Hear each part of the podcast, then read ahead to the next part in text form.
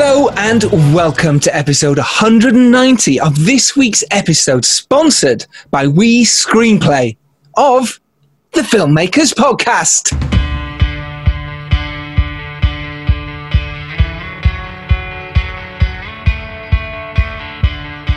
This is a podcast where we talk filmmaking from indie film to studio films and everything in between. How to get them made, how to make them, and how to try to F it up, in a very, very humble opinion. I am Giles Alderson. I'm a writer, director, and a producer. And I am Robbie McCain, director producer. Woohoo! And this week we are delighted to tell you we have on the fantastic Julie Delpy. Yeah, that is right. The wonderful actress, writer, and director of some amazing feature films. And we are talking to her about her latest feature that she's written, directed, and starred in. It's actually her seventh feature that she's written and directed, and it's called My Zoe. And it stars Gemma Arterton, Richard Armitage, Lindsay Duncan, Daniel Bruhl, Sophie Ali as Zoe, and of course, Julie Delpy. She's just the best. She's just she, great she actually person. is the best. Yeah. She's amazing. And if you don't know who Julie Delpy is, then hey, won't you. But look her up. She's she's incredible. Some of the films she has done include the Three Colors trilogy, uh, Before Sunrise, Before Sunset, Before Midnight. Not only that, but oh my god, the list just goes on of so many movies that she has starred in. What can people take away, Robbie, from this week's ep?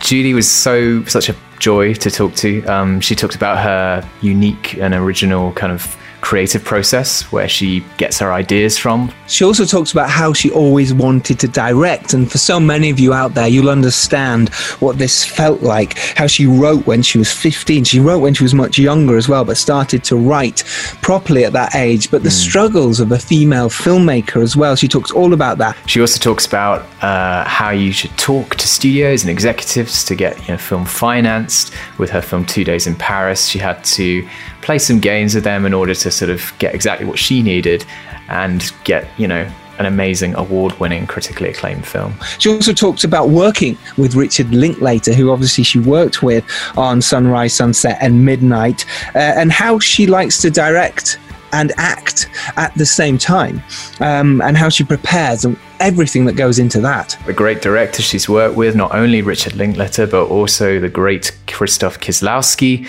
on the Three Colors trilogy, and also Agnieszka Holland, who was on episode 148 of the Filmmakers Podcast. Oh That's a nice little link for you was. there. Nice it was a segue. great link. She does talk about Agnieszka. She when Agnieszka came on, she was talking about her film Mr. Jones, which is out and it's amazing. So it's so nice to have those connections. We love that on the podcast. We've been going for so long now uh, that it's all crossing over and it's wonderful. So all that is to come for you on this week's Filmmakers Podcast with the fantastic Julie Delpy.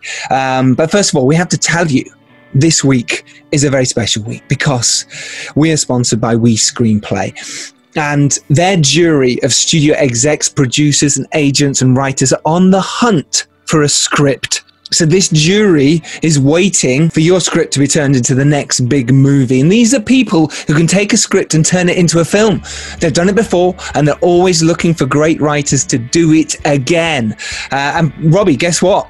What, Giles?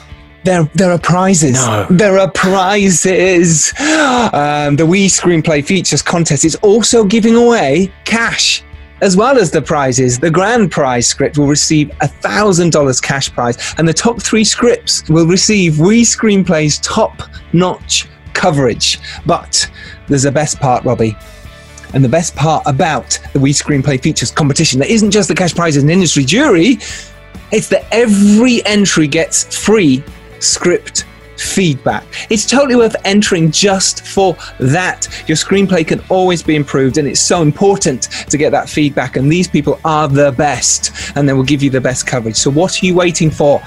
Send your scripts into the We Screenplay feature competition now and take the next step in your screenwriting career.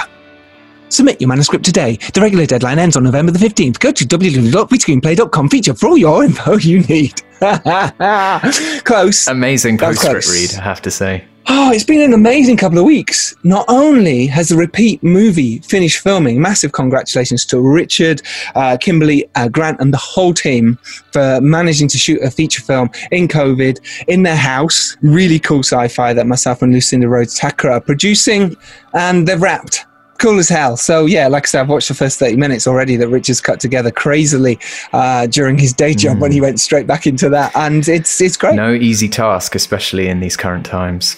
Absolutely. So, massive congratulations to the whole repeat team. Also, huge congratulations must go to the Murder Ballads team as well, who've completed their crowdfunder on Greenlit and they smashed their 100% target. So, congratulations to you. Well done. It is amazing. You are now going to make your feature film. How epping cool is that? Take heed, everyone. You can do it too. You can do it. Um, so this is cool. Based on their short film, now it's turning into a feature. Uh, it's happening very soon. We got a special announcement, haven't we, Giles? We've got a new member of the team. We do have a new member of the team, the new member of the Filmmakers Podcast team. We have a social media manager now, and she's called Kelly Pasqualici, uh, and she's doing a proper takeover at the moment of all our socials, which are at um, Filmmakers Pod on Twitter, the Filmmakers Podcast on our Instagram, which is brand new, so do go follow us there, and our Facebook, um, the Filmmakers Podcast, I believe go support us. And while we're at this, talking of this, um, go give us a lovely five star review on iTunes or Spotify. If you're listening to this, why not support us as we're supporting you? And tell your friends. Totally, pass on the love. There's some amazing knowledge from all these episodes. This is the 190, 190th episode of knowledge of filmmaking, but 200 is coming up, Robbie. I know. We're gonna have a special guest, aren't we? Oh, for sure. And so, Giles, not only has the repeat movie which you're producing just wrapped you got like another film that you're doing. How many films can a man do at the same time? Well, it's important, you know. You, all this time I've been, you know, the dare took four years, and now I'm just on a roll. Uh, and obviously, the dare's out now. You can go watch it. And, and Arthur and Merlin, I have been asked to direct uh, a um, new movie. It's a thriller based on a novel, which was a best-selling novel. Mm, exciting. Um, so we've been re- reworking the script for the last two weeks longer, uh, and now it's ready. And we've just gone to cast. I can't say who yet. Um, an offer, official offer, has gone in. Um, yeah, so I'm going to be shooting that in four weeks time. you don't make it easy on yourself, do you? What's the point? What would life be like if we made it easy on ourselves? Absolutely. Uh, so yeah, we wanted to do that before Christmas and get it in, and we locations are ready and the money was there. So it was like, let's shoot, let's do it. So I've signed up. It's happening. Um, I, I can't wait. I'm really excited. So next week, hopefully, I can fully announce what it is. But it's a, I can tell you it's a thriller, and it's with a really really cool production team, and I'm very excited. That's fantastic, Joe. I was really pleased for you. We got some shout outs this week, right? Oh my god, it's the longest intro ever. Um, yes, we do. Thank you. We have shout outs to Andy Fosbury, Diane Knight, of course, uh, Rachel Pearson, who is on Twitter at Real Rachel Finch, different name, uh, Nathan Root, uh, legend uh, Nathan, thanks, buddy, uh, Yvonne Newman, who's Bonnie. Um, Oh, Bullets of Justice. We haven't mentioned Bullets of Justice. It's out now. It's bonkers. It's brilliant. It's batshit crazy. The reviews are going nuts. This is a, a, film I came on to help sell it and get it out there into the world. And it's with the Horror Collective now. And it's out there. Bullets of Justice, starring Danny Trejo. Mental. Shout out to you because it's doing really well uh, in America and North America at the moment, America and Canada. Um, shout outs also to the Maillard Report, uh, Lincoln Fenner, uh, Ronan Summers, Tobias V's, who's been an absolute godsend during these last couple of weeks. Um, uh, so thank you, Tobias. Um, and Jane Go. Thank you all. Shout outs this week. You are all legends. And if you want your name read out on the Filmmakers podcast, and who doesn't? then do get in touch. Do go onto our Twitters. Send us something nice. Tell us what you like about us and the podcast. Maybe don't tell us what you like about us, just the podcast and what use it is. Um, and if you want to come on, if you made a film, or if you know someone who does, um, then get in touch uh, thefilmmakerspodcast at gmail.com. And I guess we better get to the episode now, right? People might be bored Robbie, of this we intro. Probably, we probably should. I, I, very much doubt they're bored of me and you talking, Robbie. How could they? How dare it's they? fine, I'll cut it down. They love us. But thank you so much for listening. You're all amazing. I love you all. Keep uh, your dreams going because you can make your own films too and you can make it happen. And I hope you feel inspired um, to go do it now. Go write your scripts. Let stuff happen. Make it happen, they'll come to you. And seriously, enjoy this chat with Julie Delpy. It's a real cracker and it's funny. She's a funny lady. She's hilarious. She's brilliant. She's so funny. I think her son comes in at one oh, point. oh, yeah. She's hilarious absolutely. to him too. That happens. So, yeah, It's gold. enjoy So here it is, right? Yeah. Thank you, listeners. This is our episode with Julie Delpy of the Filmmakers Podcast. Thanks for listening. You didn't say enjoy. I said enjoy. Enjoy.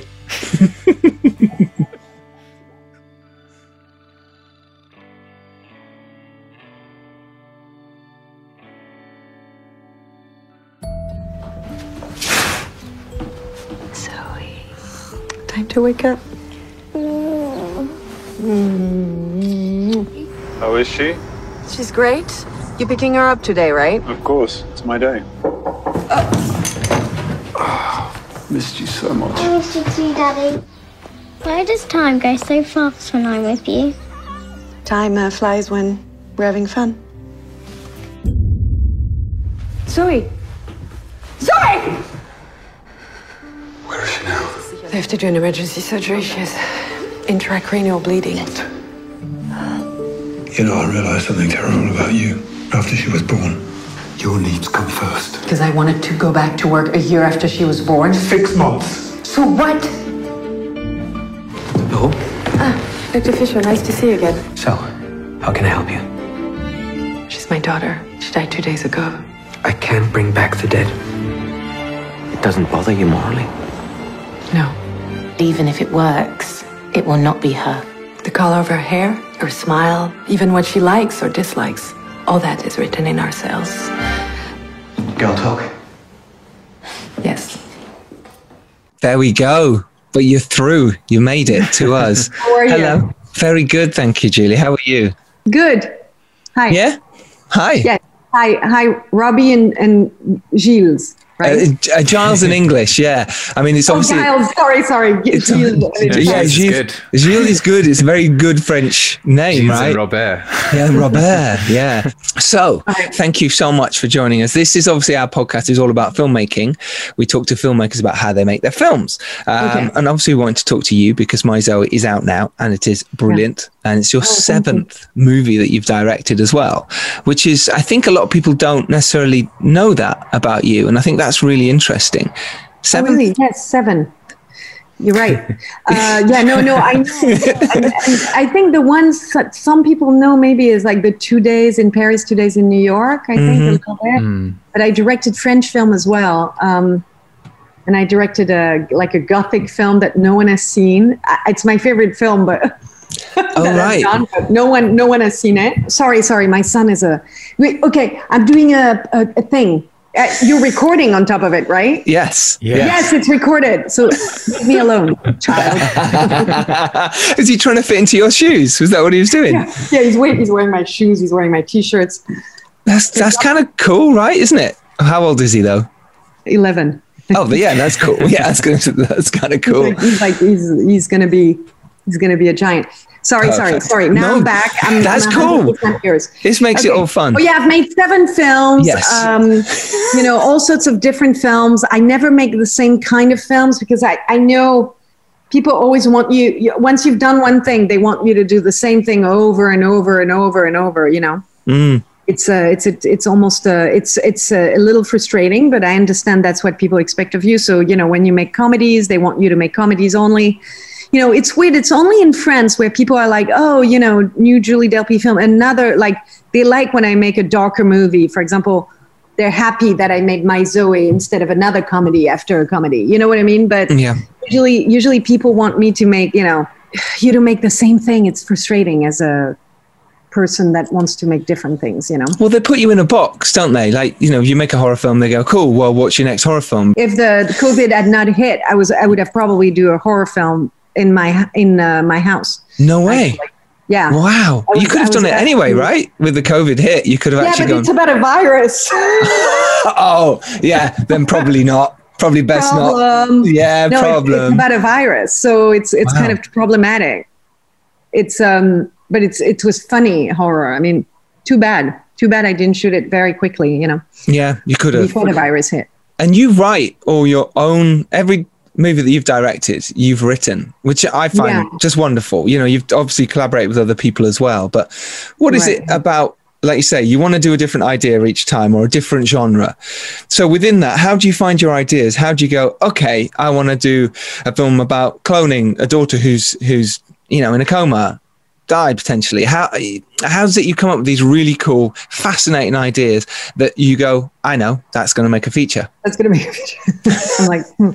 and uh, well, you know, I just go by what I feel. You know, when I when I started writing this film, I was uh, in the middle of a divorce, right? And um, it really didn't feel like a divorce. It felt like a horror movie, or like a sci-fi, or like almost like a, it felt like like you know, not that I was fighting for child custody, but I was fighting for my son's life. I mean, because the truth is, when you get into a divorce and you share a child, you have to recreate two different child, basically, because you have a child with this person, but then you have to recreate a new child that you're going to raise on your own. And so it's a very strange feeling, which, in a way, the, the film is a translation of this you know very difficult moment you know but not just for me for everyone it's just that you know maybe when i go through something my emotions get you know a little more you know and and they translate into writing you know because instead of having a breakdown you know Yeah, put it into your very writing. Mm, totally. It's a very cathartic way of dealing with it. It's good. you know but it's true I'm, I'm it's a great luck to be any kind of creative outlet is a great great luck psychologically you know i think because it allows you know to to to deal with with uh, with uh, pain or joy or complicated times into um, you know into something um, you know that's uh, yeah cathartic and not not not uh, not sink into uh, the darkness of you know Mm. your own self and lose yourself in it you know Well, because it's easy to do that. We have, you know, making films is an amazing thing. It's also very difficult, as you know, but it's it is that amazing feeling. So when you've got stuff going on in your own world, if you can outlay that somewhere, and the perfect place to do that is in a script, right, or is in going to make a film, it just it totally makes sense. Yeah, and you know the, the the horror film that I was writing was also in relation to separation and, Right. and uh, yeah. So you know it, it it's it's funny. I mean, I I I, I made different version of it, like comedy, drama, sci-fi. you know, like all sorts of ways of expressing that. You know that you know it's it's the way it is with i think everything you know um, i go through and sometimes it will be music you know because i play music as well sometimes i paint you know sometimes it'll be cooking. Sometimes it'll be mm. gardening which i'm really bad at. I mean i think i have like three tomatoes in my yard that grew after like six months of gardening but you know there's Excellent. other things i'm better than gardening is not one of them But, but it's something that you um, enjoy doing, right? It's something that you like to do as a kind of. It doesn't matter if you're any good expression. at it. Yeah, expression Yeah, no, of but your it's like any form of tomatoes. expression is good, you know. But it's true that writing is probably the easiest way for me to express myself. So you know, if it's a short story, if it's you know, I, it doesn't need to become. I mean, I was able to make this into a film, and I, it took me some time, but I really believed it was a good story to be told because I like this idea of like almost like um like a Greek tragedy in a way, in three acts with very you know very specific like you know the first act is really about this story that's kind of very close to our reality. The second act is something still real that we luckily have not all experienced, which is the drama that happens to our life, but that we've heard people that have been through, you know, this kind of terrible thing. And then the third act is about this unexplored territory about what if you have the possibility to do what she does, would you do it? You know, kind of questioning, not giving an answer, because sometimes people would read the script and say, So you're pro cloning or you're against cloning? And I'm like, that's not it. that's Yeah, not the it's a story. the, the Yeah. matter. It's a it's for you it's for people to make their own judgment, which is Hmm. uh, sometimes annoying to some people because people don't like to make their own judgment. Anymore. they want you to tell them so then they can tell you you're wrong. yeah, exactly. or just follow the Yeah. you know, or just just be a sheep. Yeah, know, but, absolutely. um, Yeah. but it's it's it's more and more difficult to make movies that leave you with you know deciding for yourself, you know. But fascinating that you came up with this concept. Great, you were in, you were going through a divorce, and you came up with this this idea for my Zoe. And did you sort of know when you started writing it? Did you have in mind that the cloning would be part of this and the death of you know a daughter? Did you think that this from when you first started, from you came up with the idea of, or was it like you say, it's cathartic? When did the actual seed happen? I love sci-fi. I've been a sci-fi fan since I'm a kid, and Yeah. um, you know, I I used to write stories about robots when I was like, you know, robots that look like human that Wow. then would become humans, and you know, like it's funny because I'm watching something about a robot, and it's quite similar to, you know, it's very strange. But anyway, you know, I would write about you know robots that would have human feelings or you know like always about you know sci-fi somehow you know i was very very into that. So when when i came to this concept of that is so ethically wrong in a way but then if you as everything you know yes if you if you if you say okay to someone okay it's about a woman da, da, da, the child has clones but if you go in the journey with that person because we have to be careful we're quick to make judgment of people without knowing the story behind it you know? Mhm. And i kind of like the idea that you follow this woman you go through her pain you know and then you go through and or a crazy decision that she makes you know Mhm. so to me it's uh, crazy or not crazy i don't know you know It's like, what would you do if this happened to your child? what would i do i would do anything that's Exactly, the reality that's the i mean thing. i don't know Yeah. if i would do anything anything but you know i probably i would do anything i mean i would give my heart you know, Exactly, of course you would. dying for myself you know what i mean for your Like- son, for your child, yeah, you, of course you'd do that. And I think that's what comes across. What would we do in these circumstances? What would anyone not do? everybody's like that. Not everybody's like that. Surprisingly, I have friends that they come before their child. You know what I mean? Like I don't Right. personally, you know. No. But I know I have friends that don't put the child first. No, I I know a couple. Wow. So they would just go, I'm not well, gonna I, give, I'm not going to give names. but- no, well, please don't. Yeah, 'cause we don't want to get sued here. Uh, but that's fascinating. Robbie, have Yeah. you? I mean, you, you, you would you do this? I mean, I would, I would, hundred percent. I think it. I, Yeah, I would for, for my yet unborn children. I, I don't know. Yeah, it's fascinating that people don't, and obviously they might not have got the film. Then they might have gone, well, it's it, it's it's a really interesting topic that. No, but uh, people are more people. Some people are more. Um, it has to be that way. It has to be that way. Kind of more like, well, it's it's not God's will because it's not people that are religious. But if it's meant to be that way, it's meant that Yeah. yeah, mm. fate. I'm always against fate. Like I feel you can always kind of fight back. You know, it's like not because you're, you know, I mean, it's not because I. I- I'm born blind from one eye, for example, and I'm not mm-hmm. supposed to drive. Well, I drive. You know what I mean? like fuck that, you know. Yeah, fuck the rules. Do what I want. Because the truth is, my brain has adjusted to create 3D, even though technically I'm not supposed to see 3D. I still see it because my brain has adjusted to my handicap, right? Yes. So, so that's the nature, I think, of life. Also, is to to to go against what's expected. You know, I, I was watching this documentary on um, Charles Bukowski. You know, when he was 25 years old, his, his stomach started bleeding, and the doctor said, if you drink one drop of alcohol for the rest of your life, you will die in a minute. Right? And he become this crazy alcoholic that lived to be 75.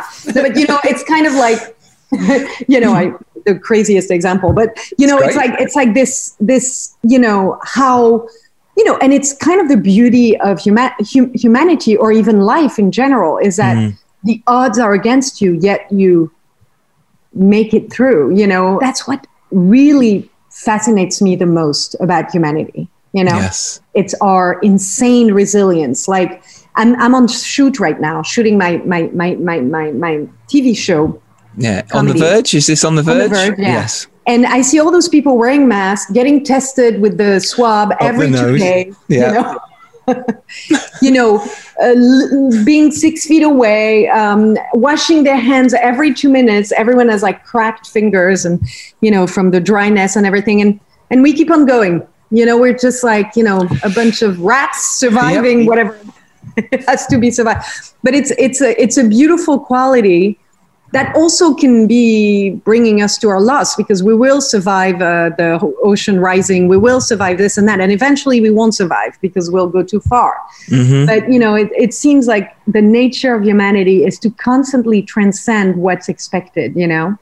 And i just find that fascinating. And in a way this is also what it's about in, in this film.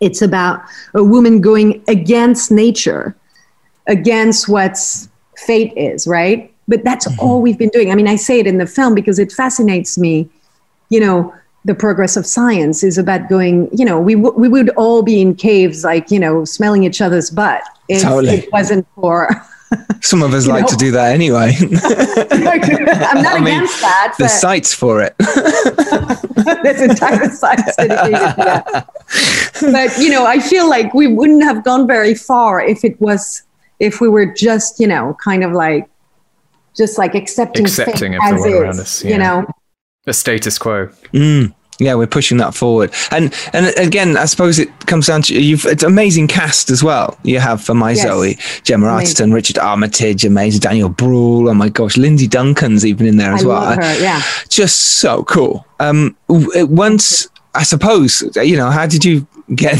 get the cast on board? I mean, it's because it's you. It's because you've written this brilliant script. Is that what uh, happens for you? How do you approach your cast normally when you go about, um, you know, making the film? you know, I, I wasn't sure the film was going to happen. And then R- Richard read it, right? And, and fell in love with it. And he really loved the character. And, you know, I think he had um, a deep understanding of the character because he's, um, you know, I, don't want to say, but I think a family story that kind of affected him in that sense, especially specifically of that men character, you know?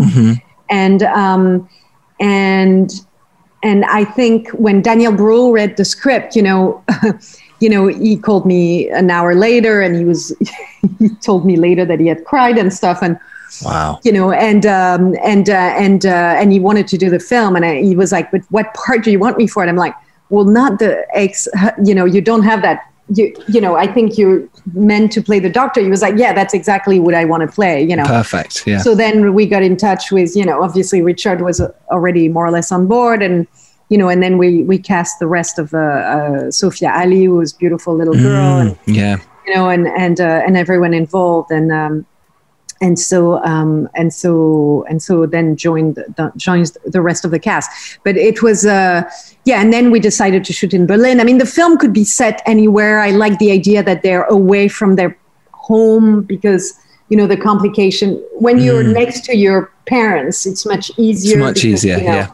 Life is a, but you know, I've lived all my life in uh, LA, and you know, I don't have family members here. You know, if I can't look after my child, I have nothing. You know what I mean? If like if if I'm sick as a dog, I have to just turn on the TV and survive the whatever sickness. Or Yeah. if I'm, you know, if uh, if I have to go to work, you know, I I don't have a solution last minute. You know what I mean? I have no solution ever. You know, so I have to survive this kind of situation. So I kind of like that the fact that they're in Berlin and they they're two strangers in a you know in a place where they don't have an easy it's not mm-hmm. all easy for them you know?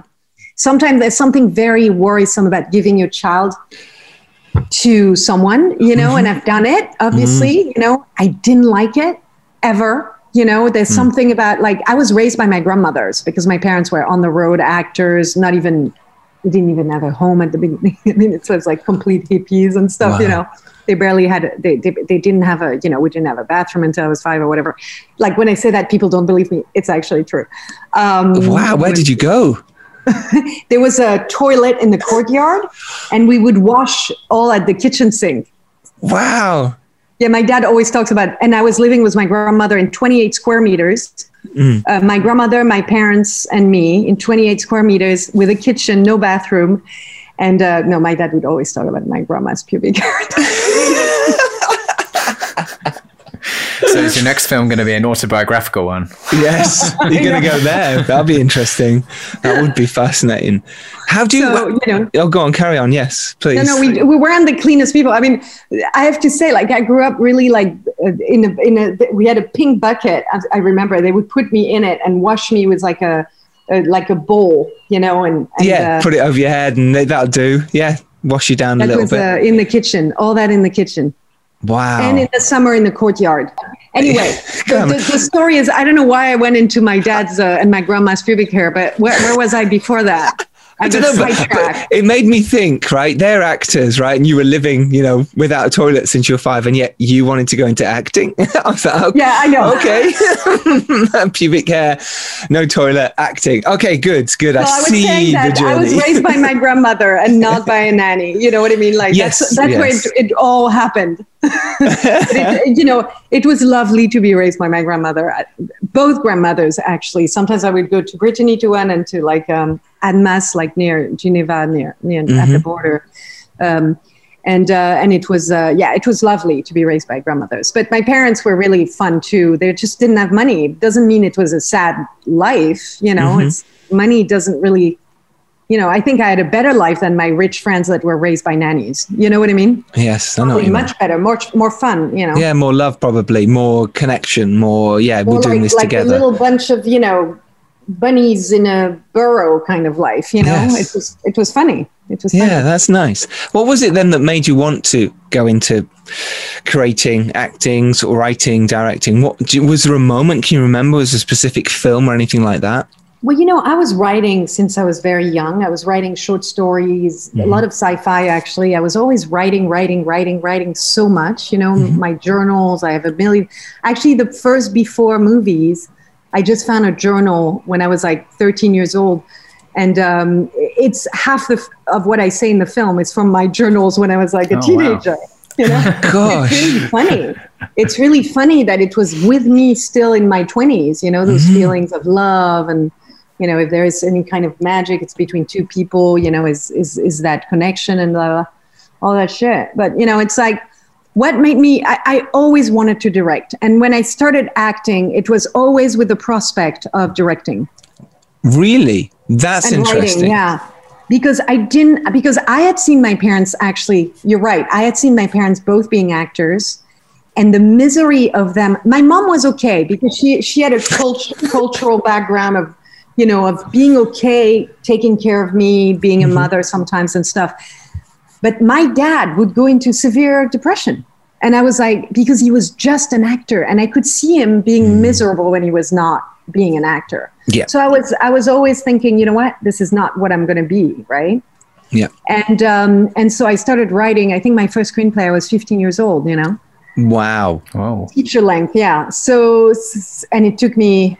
I, and I did my first film. I was 36. No, it took me 20 years. Uh, I, I know what you mean. hmm Yeah, totally. Because you can see, you can have that passion and you can write, but it doesn't necessarily work for where you're at in terms of the world and knowing investors, knowing people, understanding how to direct a film. Then I send my script to the Avance sur Recette, which is the place where they give you money for the French government and stuff. And a lot of people liked my script, but they were like, "We're not." It was a different time. It's like we're not going to give it to a 16-year-old girl. You know what I mm-hmm. mean? yeah, yeah, now yeah. it would be like, "Oh, cool, a 16-year-old girl. Let's finance our film." But at the time, it was like, she just, just no. No, just no, just no.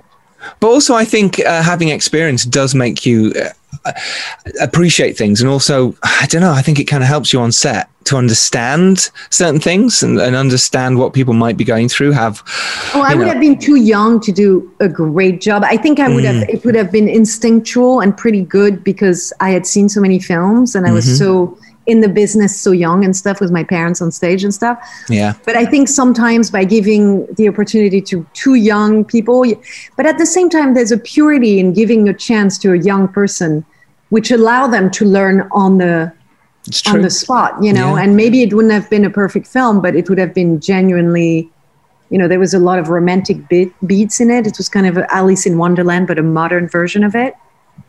Uh, about a little girl, a French girl. I mean, a French, obviously, because it was in French, but like going underground and discovering this kind of parallel world and stuff. It was very Alice in Wonderland because I loved that story as a kid, you know. That's gorgeous because you, you, when you started acting, you started to do a few shorts first, and actually, interesting. You, your first feature you directed was a short as well, if I'm correct. In my, Yeah, yeah, yeah. But I've Yeah. written films before, like a bunch of films, and I directed a short film because really that was the only time I was allowed to, you know, be given a chance to direct. You know, when I started off wanting to be a director, it was a very, very difficult task for a woman to become a director. Now mm-hmm. everyone wants women directors, especially in Hollywood. It's like they want to give job to to to women directors, but at the time it was just not, you know. And I remember some directors were super supportive, like Kieslowski was super supportive, but mm-hmm. other directors were like, "Oh, you're going to lose your mystery. No one's going to want to work with you after that." You know, uh-huh. Yeah. people are not. You're not going to be desirable to directors anymore, which is really creepy if you think about it. But mm-hmm. you know, I was never really into this kind of desire game thing. I hated it actually as a teenager and young woman. I was like, fuck that shit. Like you have to seduce people. Like it was always a seduction game, you know? And I mm. was so not into that. I didn't want to seduce anyone. I was like, if you want to work with me, it's because, you know, and when Richard Linklater cast me in the in the before movies, you know, it was clear that what I was gonna bring to him was gonna be creative input, you know, mm-hmm. and writing. Mm-hmm. Yeah. You know, and I like to convince people of my capacity with the creative side, but not with the female male shit.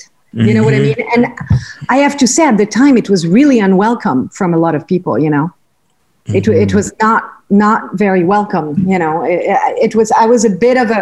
I was right away called a pain in the ass. You know, the fact that I was against that, you mm. know, was like, you know, I was difficult. A taboo. Yeah. It's, it's so- and it's such a shame because, like, say now it's kind of well, that's okay. You're allowed to do that now and move forward. But at the time, you're right. It was really difficult. Yeah, it's funny that just being asked to be uh, respected as a creative equal was was seen to be a problem. Like that seems kind of yeah it was pretty uh, it was uh, really a problem it was uh, it, it, and luckily i worked with richard and ethan who had had no problem with a woman being creative Mm-hmm. or i work with kieslowski who was best friends with uh, agnieszka holland who's a woman director She's been on the podcast. met- yeah. yeah i love agnieszka and you know and she's tough as hell but she makes me laugh like no one else you know Yeah.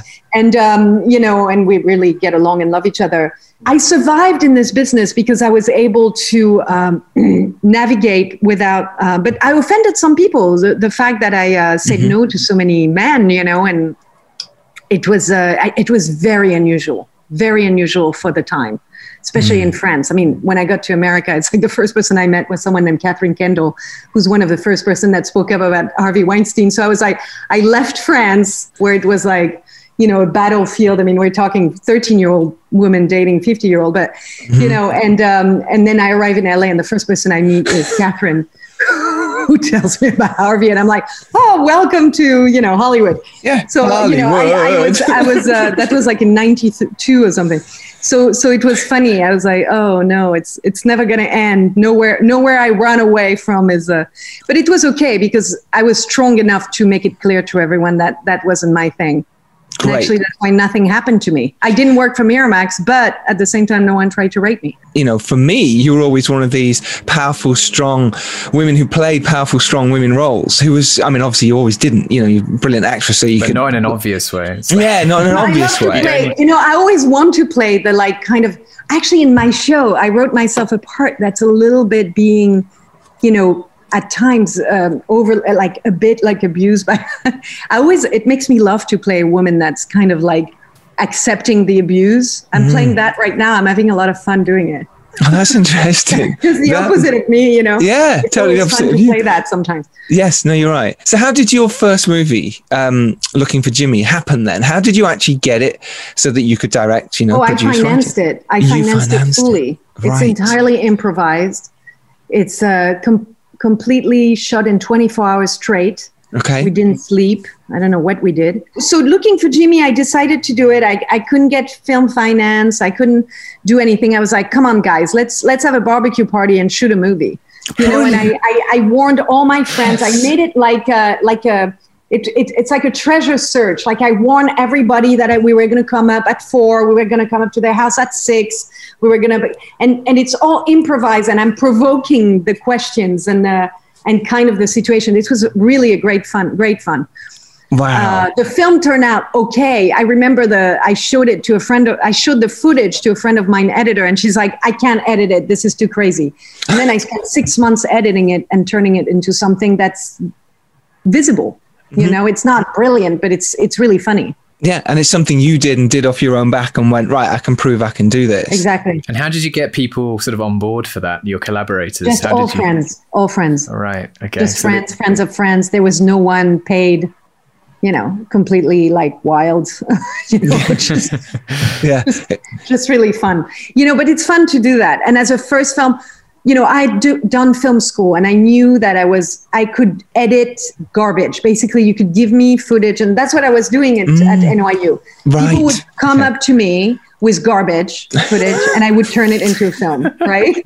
I bet they didn't think it was garbage. I was known for that. I was like, I've got some garbage. I know. I've just shot some garbage. Uh, Julius, help me out. Don't worry. The Alchemist. But I love editing garbage. I mean, I love editing so much that I, they would throw at me like things that make no sense, and I turned it into something, you know. Yeah, yeah. And by doing that in film school, and you know, I think I even got a little extra money because there was a lot of rich kids that you know were doing film school. But I'm not sure why. Mm-hmm. And so I remember they would give me a little extra hundred bucks there and there and stuff.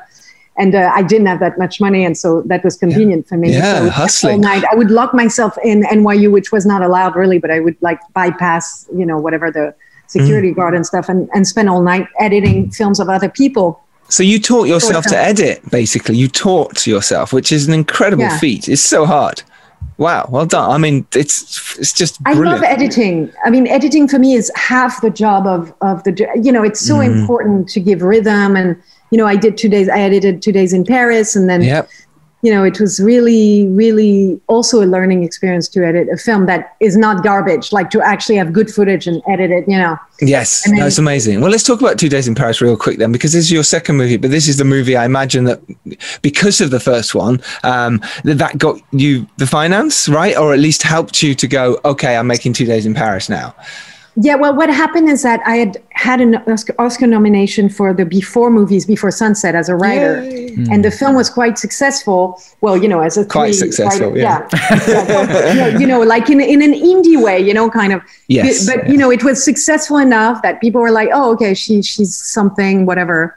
So I went to people saying, "Okay, listen," because you know people want you to do you know the box thing. So Mm-hmm. I say, "Listen, I'm going to do another movie with an American." Guy and a French girl in Paris. I was like, I tricked people into giving me money thinking they were doing exactly before sunset. Great idea. And then I wrote something very different with a family involved, the sister, the friends. The, it was the opposite, which is not two people talking, just the two together, you know, like the opposite, you know, and it's comedy and it's, you know, completely different. It's not romantic, really. It's a little more crazy than that. And, uh, and then I was able to do it by tricking people. At first, I, I thought I was going to be able to pull off doing no screenplay because I wanted to do an improv movie because I really love improvisation. Mm-hmm. And then I decided to completely write the screenplay because in the end, they say, oh, yeah, let's do an improv movie. But they were like, you know what, we want a screenplay. So the last minute, I wrote an entire screenplay. I was going to write it with Adam Goldberg, but he said, no, I want to do an improvised movie. I'm not writing anything. So I was like, okay, fine, I'm writing it on my own. So oh, I wrote it in two weeks wow. which is by the way of most of what i wrote on before sunset like one third or two third or whatever was written in two three weeks and stuff. Sometimes when i you know once you've done the framework of things you know it it, it can go very fast the dialogue for me. Mm. And so or for anyone really once you have a good structure you know Is that how you like to work? Just jumping on the screenplay angle? Is that how you like to? No, no, I spend years developing the story. I'm like obsessed with structure. I mean, you have to be very, very thorough Mm-hmm. with structure, and then you can write. You know, uh, when I write quickly, it's because I have a very solid structure that's behind it. You know what I mean? So I know what I'm writing. So otherwise, you can't do it. Yeah. Mm. But you can't do a fast writing. It, I I started writing a screenplay for now 20 years about Hollywood that I didn't do the structure of it first, and it's been 20 years. Because you get lost within the could be this, could be that. Whereas if you've done the structure. I don't know what the fuck I'm doing. I don't know how I'm going to solve it. It's 260 pages. I don't know what to do with it. Right. And it's a mess. And it's really fun, but I wish I could just like work it through that it becomes something, you know, because it's really funny about Hollywood. Mm. Very dark, very. Okay. very fucked up. well, why don't And- you? and Are you not? fun. Do you not want to go back and sort of do the structure now? Sort of ignore that and go, let me do the structure, and then. No, I know, but I, my brain cannot conceptualize the structure. I mean, I see. now I'm better because now I've, I've, I've turned it into this very, very, you know, I went to do Robert McKee story structure and sh- Yep. shit like that, right? I've done a lot of those seminars mm-hmm. because I think it's good to learn. First of all, it's good to see what executive go to to learn w- what is a screenplay, Mhm. so you know what they're expecting, right? Yes, So for 'cause me, I did it kind of for that reason. Yes, that's good because they're not filmmakers. They just want to read a screenplay that looks like a screenplay that has the beats They're beats. looking for results. Yeah. Yes, I know. exactly. So so you have to know what they're expecting from you. But at the same time, I learned a lot in storytelling. And even when we were working on Before Sunset, I remember working. We were actually working on very specific structures, just two people talking, yet same kind of arc changes and all inciting incident, whatever it's called you know um, story structure kind of thing. So it was it was really not a waste of money to do that. Anyway anything to learn more about something never a waste. So i wrote the screenplay and um and and it was a great fun to we, we shot this in 15 days. It was a very very low budget and um, and then of course you know i had problems you know the the the french producer were like oh you can't keep that scene in the taxi where you say welcome to paris welcome to paris you know with hitler because it's not romantic enough you can't keep the scene where you attack the guy in the cafe calling him a pedophile the ex-boyfriend you know they were like really annoying and then I told them, okay, fine, I'm not going to cut the scene. Go fuck yourself. You gave me like 200,000 euros and you want me to, on top of it, like fit like the typical romantic mm-hmm. comedy shit.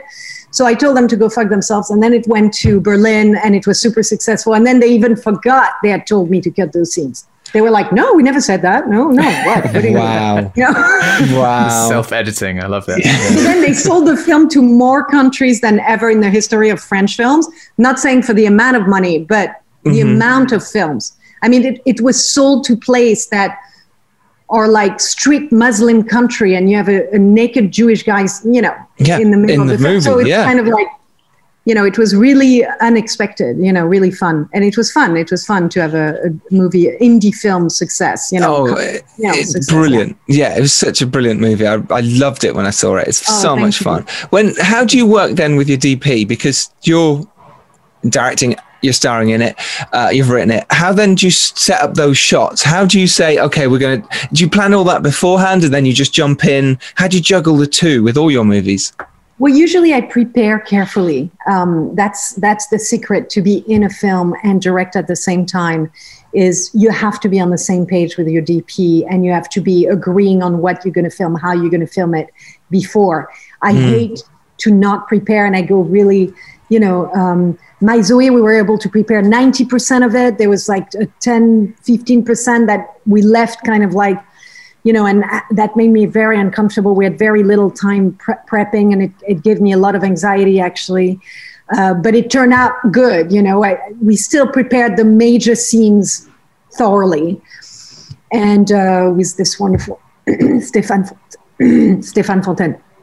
And um, and on the two days, I had the same DB, DP, uh, uh, Lubomir Bakchev, who's a great guy, really, really great. Um, and um, so, yeah, I love to prepare well, you know, and to be kind of knowing everything I'm doing in advance. So it's not, you know, I think preparation is everything when you when you have to, you know, for any film, for any, even if you're not in it. hmm Preparation is massive, and I say it all the time on the podcast. It's so important to do that, but you can easily get lost. Do you like to change your mind on set though? So let's say you've prepped, but then you get there and you go, actually, this is a nicer shot. Are you still quite free in that way? Of course. And I have to say, if someone comes up with a better idea, I'm open to it. You know, it's uh, I, I'm friends with uh, Barbet Schroeder, who is a French director, and I, you know, I remember even talking to other directors, uh, you know, like older directors and stuff, like uh, Billy Wilder or something, and they were like, they're always saying, you know, you have to listen to people on set because someone might have a better idea. So, you know, I think it's it's that's why movies are collaborative work. You know, it's like if the DP has a better image in his mind why not be open to it you know you had an idea and maybe it's a good idea and then there's some ideas that i will fight for or that I, uh, that I will say this is the way it is because i have an image in my head that they don't. And that i have an overall idea of like especially editing that maybe a dp won't have Yes. as much as i do because i think of editing as i'm working you know? And i'm Yeah. like i need that close up. Yeah like you know right now i'm having other directors uh, direct some episodes of my show and i directed most of them but there's a few episodes i'm not doing. And uh, and i tell them sometimes i'm like i need that shot and they're like yeah but we have this i'm like no no no no i need that shot because i will need to edit this you know Mm. So, so it's very, you know, for me, um, and I say the same to a DP. If he says, no, but it's nice in that long shot, it's like, no, no, no, no, I need that cut away. I need it. I Yeah. cannot not have it, you know? Because And it I might be nice. It might be nice that. on set. It might be nice on the day. It looks gorgeous, but it doesn't fit in with the structure and the edit that you have in mind. Then And then you have a slow scene or a Yes. slow, beautiful shot in the middle of a scene that just, or in the middle of a of, a, of an episode that doesn't work. yeah, no and one it cares. looks Yeah, great when we're filming it, but just it's, it's you throw it away, you know. yeah, totally. What have you learned from some of the directors you've worked with? Richard Linklater is a perfect example in the Before series. Did you learn from these people? Obviously, your extensive acting background as well. Do you go on set? Looking to see what they're doing to constantly be uh, improving your craft. Uh, yeah, I mean, I learned from everyone. I learned from Richard. You know, well, he he left us so much room as writers and actors. You know, uh, I learned to leave a lot of room. I'm a little more, you know, not relying on other people than he does. You know, I feel like I'm more, you know, um, and uh, I think I've learned a lot from Kieslowski, from Agnieszka Holland, from, you know, but I learned a little bit from everybody. I've learned from people I haven't worked with, also just having discussion about it, and um, you know, I'm learning every day. You know, I'm learning from directors I'm working with now, or actors. You know, I'm learning from everyone all the time. I mean, it's it's a constant learning experience, right? Yeah, totally. Well, I was wondering if there were any plans to. Uh, you probably get asked this question all the time, Julie. But The fourth one. any- yeah. So far, not. So far, not. She already knows I the think- question. You know, the last time, um, you know, we talked about it. Richard had an idea that I didn't like, and I told him. And uh, and since then, you know, it's kind of stalled there. You know, like the idea was was really not not really really really disappointing. I think for people that like the series, and I was like, I, I'd rather not do another one then. You know, Okay, than sure. go into that direction. And, So no- and Ethan agreed, and Richard agreed in the end too. So it's better we don't do a, th- a fourth one than do one that really shatters the entire three. Yeah. Totally agree. It must have been a a slight risk to do that with the third one. In some ways, you must have thought, "Is this a risk?" Or did you always know there was going to be? It's a trilogy. Did was that something that you thought that would be the case? No, but we knew we had uh, something interesting to explore, which is like how do you sustain love in a relationship, you know, which is an interesting subject, you know. The only thing we could do now is like, you know, maybe add a lot of humor to it. That was my idea, you know, uh, to to kind of like, you know, after after 20 years together, you know, how do you survive? And you know, I, I'm the only one of the two guys, Ethan and Richard, that have witnessed firsthand a couple that have been together for 40 years, which were my parents, right? And I knew how it works. You know, I know how it works to keep a, a relationship going because I've been witness of my parents that were in love for so many years and having fun for so many years, you know, un- un- until my mom passed. But, you know, it was, uh, I was the one that um, was, you know, more driven to explore the 50 something uh, episode. But, you know, I think we left it there. I think we, we're done. Great answer. So no more befores at the moment, but thank you for that. Well, you Um, know, yeah, maybe, maybe who it's not interesting enough to film a 50 year old woman. Maybe we have nothing to say. In, this Hollywood standard, you know, Yeah. I'm, uh, I'm, uh, I'm, uh, I'm, I'm, uh, I should be playing the mother of, um, of, uh, Yeah. of who, who's my age? Uh, of, Yeah. uh, I don't know. Mark Ruffalo. Yeah, in Hollywood standards, you're right. If Harvey was still around, that would be happening, I imagine. Um, and finally, t- um, tiny bit of advice for a filmmaker coming up now. Anything looking back that you go, oh, I wish I'd known that before I'd made my first feature, or My Zoe, for instance. when I think of filmmaking, I think of practical shit only. You know, for example, on My Zoe, I re- I really, really was not happy with doing location scout at the same time as prep. I think it should have been done before, way before. It was disorganized a little bit, not organized the way I wanted. It kind of took a lot of energy out of me. You know, I think of only practical shit. I mean, I don't have like major big advice. I'm like, you know, it's a step by step process. Don't look at him like a, you know, something um, magical and creative. I, I always tell my friends that want to direct and haven't directed yet, it's like you have to become the most practical person in the world when you become a director, you know, from the writing process. You have to become, you know, you have to think of shot list. You have to be, you know, it's like uh, packing a suitcase. It's like uh, preparing a trip. It's like you know, it becomes um, uh, the job. And I love being practical. So for me, it's it's a great thing between the creative side and suddenly becoming, you know, it's like cleaning my house suddenly, you know. And that, yes, there is a creative side to it, but think of it as a complete you know, like boom, boom, boom, boom, you know, with shot list and list of this and list of that. I mean, it's like that's all I do, you know, Yeah. which is very fun, you know. And then you have to be creative on set, but it's mostly you have to be super organized, you know. Brilliant. Great Uh, advice. Julie Delpy, thank you so much. My Zoe is Thank out now and it's amazing. You've done a brilliant job. Thank you so much for Thank your you so time. much. Take care you, and good luck with the series. Bye. Thank you. Bye bye. Bye. Take care. Lovely meeting you. Bye. And you. Bye. So that was the amazing, fantastic Julie Delpy there. Wow. That was wonderful, wasn't it, Robbie? Oh, amazing. She was full of great advice and so many Yeah. great stories. And yeah, I just love how she didn't hold back on uh, being honest about how, well, this this is why I did that. This is influence. This influences me. Like, um, she's a very sort of honest and uh, uh, clear person. Yep. So uh, My Zoe is out now. You can go watch that and do go support. Uh, she's clearly a brilliant, intelligent woman and will continue making films. Uh, thank you so much for listening and watching. Uh, this is the Filmmakers Podcast. You can follow us at Filmmakers Pod. You can follow me at Giles Alderson. Robbie, where can they follow you? You can follow me at Robbie McCain on Twitter, Instagram, all the all the usual suspects. We're also on Instagram now, as well as at Filmmakers Podcast. So do go find us there as well. Uh, remember, if you're lucky enough to rise up and do well, it is your duty to send the elevator back down. Go out there, make your indie film, make your feature film, make your studio movie, but go out there and make it happen and be brave and strong. We will see you next Tuesday, as always. Take care, everyone. Bye bye. Bye bye.